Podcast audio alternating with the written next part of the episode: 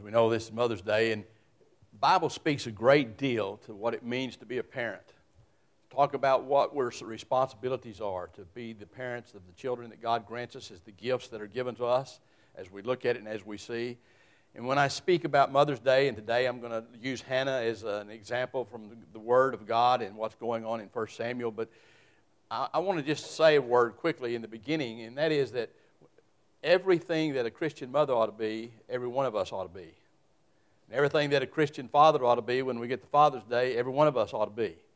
There's not anything that we can say, well, only mothers should be this and only fathers should be this. All of us, as believers in the Lord Jesus Christ, have a responsibility to honor God in all that we do, in all that we say, in all that we act. And we are to take the gifts that God gives us and use that. And so, even though there are references mainly today to mothers and using Hannah as that example, I, I want to just make sure that you and I understand that these principles, these things that the Word teaches us, are for all of us. And we can't just sit back and say, well, I can take my nap because this is just for the ladies to listen to today and be a part of that. Now, some of you do that regardless of the message, but we don't worry about that uh, of what's going on. But we today just want to know that it's for all of us. There's not any principle, there's not any teaching of God's Word that, that doesn't apply to every single one of us as believers in the Lord Jesus Christ. And we need to keep that in mind and allow those things to be a part of that at time. In 1 Samuel, you remember Hannah, uh, Samuel's mother, and being a part of that time. And we'll, we want to look at that. We're going to look at verse chapter 1, verses 10 and 11, and verses 27 and 28 together. And then just a few principles that stand out from her life and from what it is. There's many examples throughout God's Word. None of them are perfect because there are no perfect people apart from the Lord Jesus Christ. God is, the Bible is such a great book because it lets us see the good and the bad. It doesn't try to cover over and only give us the idea that everybody in the Bible was perfect and nothing, you know, we'll never measure up. It's not like that. They, they were sinners just like you and I, and they had all kinds of issues and problems in their lives. So none of them are perfect, and none of them are the goal for which we're setting ourselves. Christ is the one to whom we look. And it's His life that we are to follow. It's His principles that we're to do. But in the Bible, God gives us earthly examples of folks that we can look at and, and see and understand some of the struggles they went through and sometimes identify with them ourselves that it helps encourage us and strengthen us as we have that opportunity. So I'm going to invite you to stand with me as we honor the reading of God's Word this morning.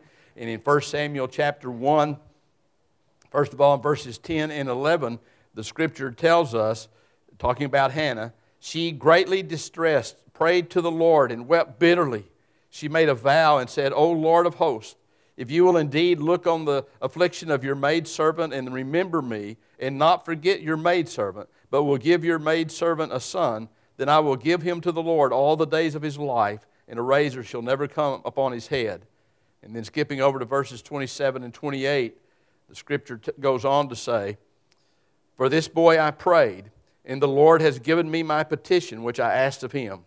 So I have also dedicated him to the Lord. As long as he lives, he is dedicated to the Lord, and he worshiped the Lord there. Would you pray with me?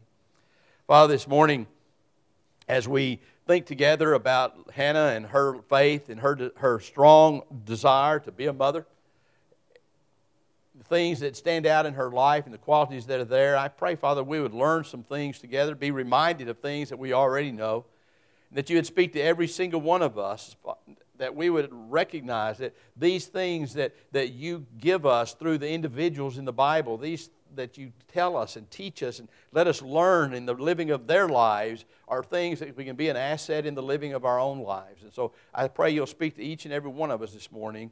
In Christ's name I pray. Amen may be seated. The characteristics that stand out, uh, first of all, obviously, is that a godly mother, a magnificent mother, is a mother of prayer, someone who believes in prayer and practices prayer in all that she does and all that's being a part of it. You know, we live in a day and time, unfortunately, in which for too many people, children have become a burden.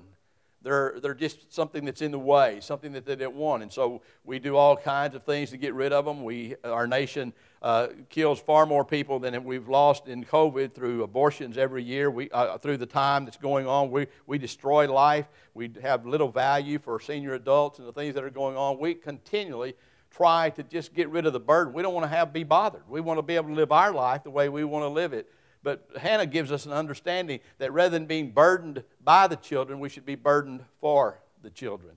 There should be a burden in our heart for the kids in our world, for our own, but all the kids in our world. We know today that there's lots and lots of children all over our world, all through our United States, and probably even here in Quanah that don't have the kind of food they need to live regularly, that to be healthy and the things that are there, don't have the care that's needed in their lives and being a part of it because of the failure of the home, the failure of different things, because of all the things that are going on and being a part of that. And it ought to be a burden in our hearts as God's people for, the, for children and young people to pray for them, to lift them up before the Lord and ask God to touch their lives and to bless them and to provide for them and to help them and to ask God how you and I can be a part of being a part of it. See, Hannah's burden was she longed to be a mother. She wanted to have a child, and she wanted that child so greatly that she was willing to say, God, even if you give me that son that I'm praying for, that I desire in my life, I'll give him back to you, and he'll be yours to serve you in whatever way. I just want to have the honor and the privilege to be able to have a child and to know that that child's serving you and being a part of it. She prayed for that. And then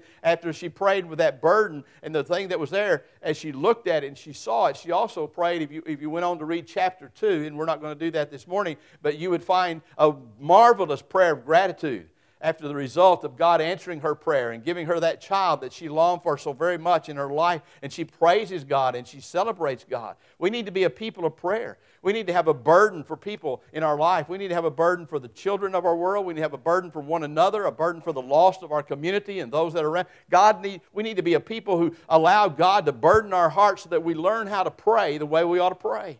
Not just thank you for this and thank you for that, or only pray when we have a problem in our life, but that we daily would have such a burden in our hearts and our lives that God would give us that we would be regularly praying for people, that we'd have that broken heart that Jesus Christ had as He looked across the world, uh, the people in the fields and the things, and He told His disciples, Look, the fields are ready for harvest and they're like sheep without a shepherd. They need to be someone who's guiding them and helping them and loving them. And that's how you and I need to see the world in which we live, and we need to see the opportunity. We need to have that burden of prayer. That we pray regularly and faithfully for the people around us and the things that are going on. And we never need to quit praying in gratitude for what God is doing and for how He is working in our lives and what He's accomplishing and the things that are there and the parts that are going on. The children that are, she was so grateful for her child, and I know you're grateful for your children, your grandchildren, if you have those, your nieces, your nephews, whomever it may be that you have the privilege to be a part of, your neighbors' kids, whomever. Sometimes we kind of not so thankful for them. I realize that. They cause a little trouble here and there along the way. But God, thank you that you trusted us enough to give us such a gift that you trusted us enough to allow us to represent you in the lives of a young person, a child, and to be able to guide them and be a part of that. There's always things to be so much grateful for that you provided in the things that are going. Hannah was a, a godly woman, and part of that godliness was her prayer life as she prayed and as she sought God and as she trusted God for the things that she needed. But she was godly woman because also not only did she uh, pray the way she had, but she was godly in her faith she believed God could do whatever he wanted to do. He was, he was someone who could be trusted. He was someone who could, and she believed in the promises of God. As he gave promises, he gave her a promise there, and, he, and she, it was fulfilled. She believed that, and you and I need to believe in the promises of God. We need to teach and understand in our own life and we need to teach and understand to those around us in our homes and things that when God speaks, when God makes a promise, it can be settled. It can be depended upon. God fulfills His promises. And we need to trust those promises. All the promises that God has given us, we can pray into the lives of our children and our grandchildren. We can pray into them the promises of God and ask God to fulfill those promises in their life and help them to understand that when God made those promises, they were some that were there for them to see and understand. And, and He wants to apply them in their life to bless them and to use them and to let them be a part of that. We need to believe in the, in the things of God and the things that are going on. excuse me, in the faith that is a part of that as we take God at His word. And then the thing that we need to do with that faith is to trust God enough that we place our children in His hands and believe that He will do the best with them that can be done. Sometimes that's hard to do. We want to do everything, we want to fix them, we want to take care of them. We want to cover them. We want to make sure everything they need is provided. We want to do it all. We, want, we, want to, we, we just don't want to take a chance. We, we want to be sure everything is done. We want to guide them and direct them. We want to teach them and everything. But as God, godly parents, as men and women who trust God with our lives and believe in the promises of God, you and I have to come to a place in our own lives where we understand that we have to commit our children, our grandchildren, we have to commit our husbands, our wives, it doesn't matter. We have to commit them to the Lord and trust him with them and believe that he wants the best for them that he believe that he loves them more than you and i can ever love them. He desires the very best for them. And sometimes you and i may not understand what god is doing and how he's doing it but we still have to trust that god is in charge and god knows what he's doing and i can trust him with my children. I can trust him with my grandchildren I can trust Him with my family. I can trust Him with my job. I can trust Him with whatever it is. I can believe in God and do it. And that's what she did. She gave Samuel to God. He's yours. He's yours for all of his life to serve you, to be whatever you want him to be. And that's hard to give him to God. You know, the first thing that comes to your mind sometimes, or at least it did mine, when I began to try to deal with that and begin became looking at becoming a parent and some of the things that were going on, was, well, if I give him to God, what's he going to do with them? He going to send them off somewhere far away and I'll never see them again? Is he going to do this or that? You know, I, I don't know, you know. Do I really want to trust God with them? I might can do a better job. At least I'll know what's going on. And it was a battle. I really genuinely had to come to a place in my own life in prayer and where I could finally one day, completely and without reservation and hesitation, be able to say, Father, they're yours. They're not mine. They're a gift that you've given them to me for however long you decide to give them to me and they're yours. And I trust you with them, and I give them to you, and I release them to you. Now, it was not easy. It was a battle for me, at least. I don't know for you it might have been easy, but for me it was a real battle, and it still is sometimes because of things that go on and deal with it. But God's capable of taking care of them. And even when they go through difficult times and hard times and things that I wish with all of my heart they'd never ever face in their life, God has a plan. And God's at work, and God's doing something that's beyond my understanding, beyond anything that I can see, but I have to be able to trust Him and give them to Him. Hannah gave her child in faith to God and trusted Him to provide the way that he needed to go and be what he was. But she was also godly in her love for her child, love that she had in being a part of it. We've heard some great songs this morning uh, already about moms and the things that go on and the, the great depth of love that they, they have and being a part of it. And we know how protective they can be and, and how loving they are in so many different ways and the things that are going on and being a part of it. Uh, one missionary doctor wrote a book, What Jesus Means to Me. And in that book, he, on page six of that book, he, he said that uh, what Jesus meant to him was a mother who so lived her life that, she could see, that he could see Christ in her. And that's, that's what it meant, that she brought Christ into reality in their home, into their lives, and being a part of it. And being a part. She loved God so much that she was able to allow the love that she had for God to be portrayed in his life as he loved her, as she loved her children, and showed God's love to them and being a part of what's going on and being a part. We need to love one another. And we need to love the way God loves, not the way the world talks about love, because the world has no conception at all about what genuine love is. It doesn't even have a clue about love. We do because we have the God is love. And because he demonstrated his love to us, and that while we were yet sinners, he died on the cross for us. We understand a depth of love that no one outside of Christ can ever begin to even comprehend. And it is that kind of love that God fills our hearts with so that we can love one another and we can love our children, our family, the things that are there, the way God wants us to love them, not the way others would want us to love them and being a part of it. It's an unselfish love, it's a sacrificial love, it's an unending kind of love. It's a love that comes from God Himself as He fills our hearts with that. She had that kind of a, a love as she dealt and talked with it and being a part of it. It's, it's a love that, that allows us to put our priorities in order. You know, one of the things as parents that we like to do is to make sure that our kids have it a little better than we had it even if we had more than we deserve, we still have that mindset that we want our kids to have it a little better. We want them to do better. We want them to have more. We want, want them to struggle with some of the struggles we had and all those kind of things. We're always thinking about how could we do something that would be a little better? How could we provide more? And we let that become a priority in our lives. And many parents have found themselves coming to the place where everything is more important than talking to their children about Jesus Christ and giving them Christ. It's the, all the little activities that go on. They're in every sports team that goes on. If they're not in school, they're in all the city clubs and all the different things. They travel on Wednesdays and on Sundays and every other day. They're doing this, they're doing that. They're in this organization, that organization. They want them to make good grades. They want them to have a good job. They want them to have a lot of good money. They want them to do all those kind of things. And there's nothing wrong with those things in a proper perspective. The most important thing a parent ever, ever gives their child is Jesus Christ. Now, we can't accept Christ for them. We can't do that.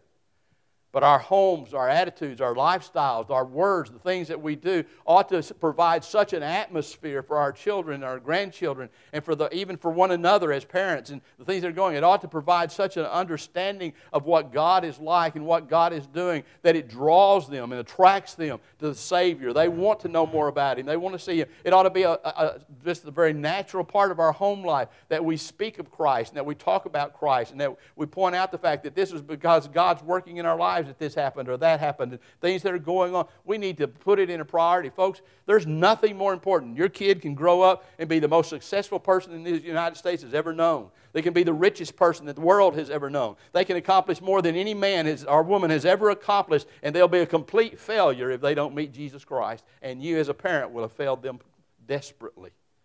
Again, you can't make them accept Christ but you provide the atmosphere and the heart and the love, the example that allows them the opportunity to see what God can be in their lives and what God can do in their life and cause them to have a hunger and a thirst after God so that they long for Him and want to know Him and want to serve Him in all their lives and being a part of it. That love is a love that never gives up, never ends. You know, I love you, and nothing you can ever do can change the fact that I love you. It's what God said to us. We're sinners. And even after we become Christians, we fall so far short of what God wants us to be so many times. And yet, God's love never ceases, never diminishes, never in any way becomes in doubt because God never can quit loving us. And that's the kind of people we need to be as parents and even as brothers and sisters in Christ and brothers and sisters in a household, whatever it may be. We need to have the kind of love that says very clearly to our children, very clearly to one another, there may be times in, my, in your life, in my life, that you disappoint me. You may break my heart at times. There may be times that I, I pull my hair out trying to figure out what in the world am I going to do. But you need to understand this, son, daughter, husband, wife. You need to know that there is absolutely nothing you can ever do that will keep me from loving you. You can break my heart. You can disappoint me. You can do all kinds of things, but you cannot stop me from loving you. It will not happen. And they need to know that. It's not enough for me to feel that way if my children don't understand that to be true. If they don't recognize and realize that this is how I feel and this is what it is, and, and I have I pray for you. I love you. I want great things for you. But you need to understand if you miss every single mark in life, I love you. I love you. And we can do that because God did that for us. And because He's the one loving them through us as we have that opportunity to do. So we, we keep that in mind. And being part. Doesn't make parenting any easier. I'm not saying that by any means. If anything, it might make it a little harder. But it's the right thing, the thing we need to do. But she's not only godly in her love, but godly in her influence and all the things that were there. See, a godly mother is determined that her life will count in such a way for God that she influences her children for God. We, we heard that already, the songs that were being sung, being part of it. I listened to a song, I heard a song uh, the other day going back from uh, one of the times I was over here, I don't remember which time it was recently, but uh, I guess it was the prayer breakfast the other morning. Uh, but it was my mama's rocking chair. Some of you may be familiar with it. Ivan Parker was the one that was singing it this time, and it, and it just it just said as it, it started out, I I I saw I was I witnessed David killing Goliath, and I was in the den of lions with Daniel, and it goes on talking about all these different things, and he said I learned it all sitting in the lap of my mom in the rocking chair. I've heard great teachers and some of the best sermons in the world, but none were ever as great as the lessons I learned sitting in my lap of my mama in the rocking chair. The influence that we have over our children. Teaching them good or bad. I mean, we can be a bad influence by, any, by all means. Some of us, unfortunately, have been. But even if we have been, it doesn't have to keep on because of the grace of God. Today, we can make a difference. We can change. We can be what we need to be. But see, we, we need to have that kind of influence upon our children, upon one another, to influence them in such a way that they want to live for God and they want to honor God and they want to be a part of it. And then through them, one of the great, great things that you and I have to know is that as we allow God to influence us in a way that we can influence them, they become an influence to the world. Imagine what's going on in our world around us because you, as a, as a godly parent, loved your child enough to give them Christ. Loved them enough to influence them how to live their life in a way that honored God and not the world, and, and made them see the benefits of all that it was to be a child of the living God and a Christian and have a longing in their heart to serve God and they went out from your home and they blessed other people and they raised children of their own to know God and, and other lives have been touched. Some have gone out in, in teaching and, and some have gone out in farming and some have gone out as doctors and lawyers and some have gone out working for the city and some have gone out in other way in all kinds of manners of opportunities to do and every job that can be imagined and everything that being a part of it, not just preachers and missionaries, but every single one with Christ in their heart have gone out and because they had a Christian attitude and because they loved people the way they ought to love people, because they were kind to people the way they ought to be kind to people, because they treated people with respect and love and consideration and all the things that were going on, they affected someone else's life. And that life affected someone else's life. And that life affected someone else's life. And it continues to multiply and multiply and multiply. When you and I are the godly parents that we're supposed to be, when we live the way that we're supposed to and teach our children how to love God and trust God and walk with God, then they become an extension of our faith, the faith of the Lord God. They become an extension of God's purposes and plans upon the earth, and they are able to reach out into a community and make a difference.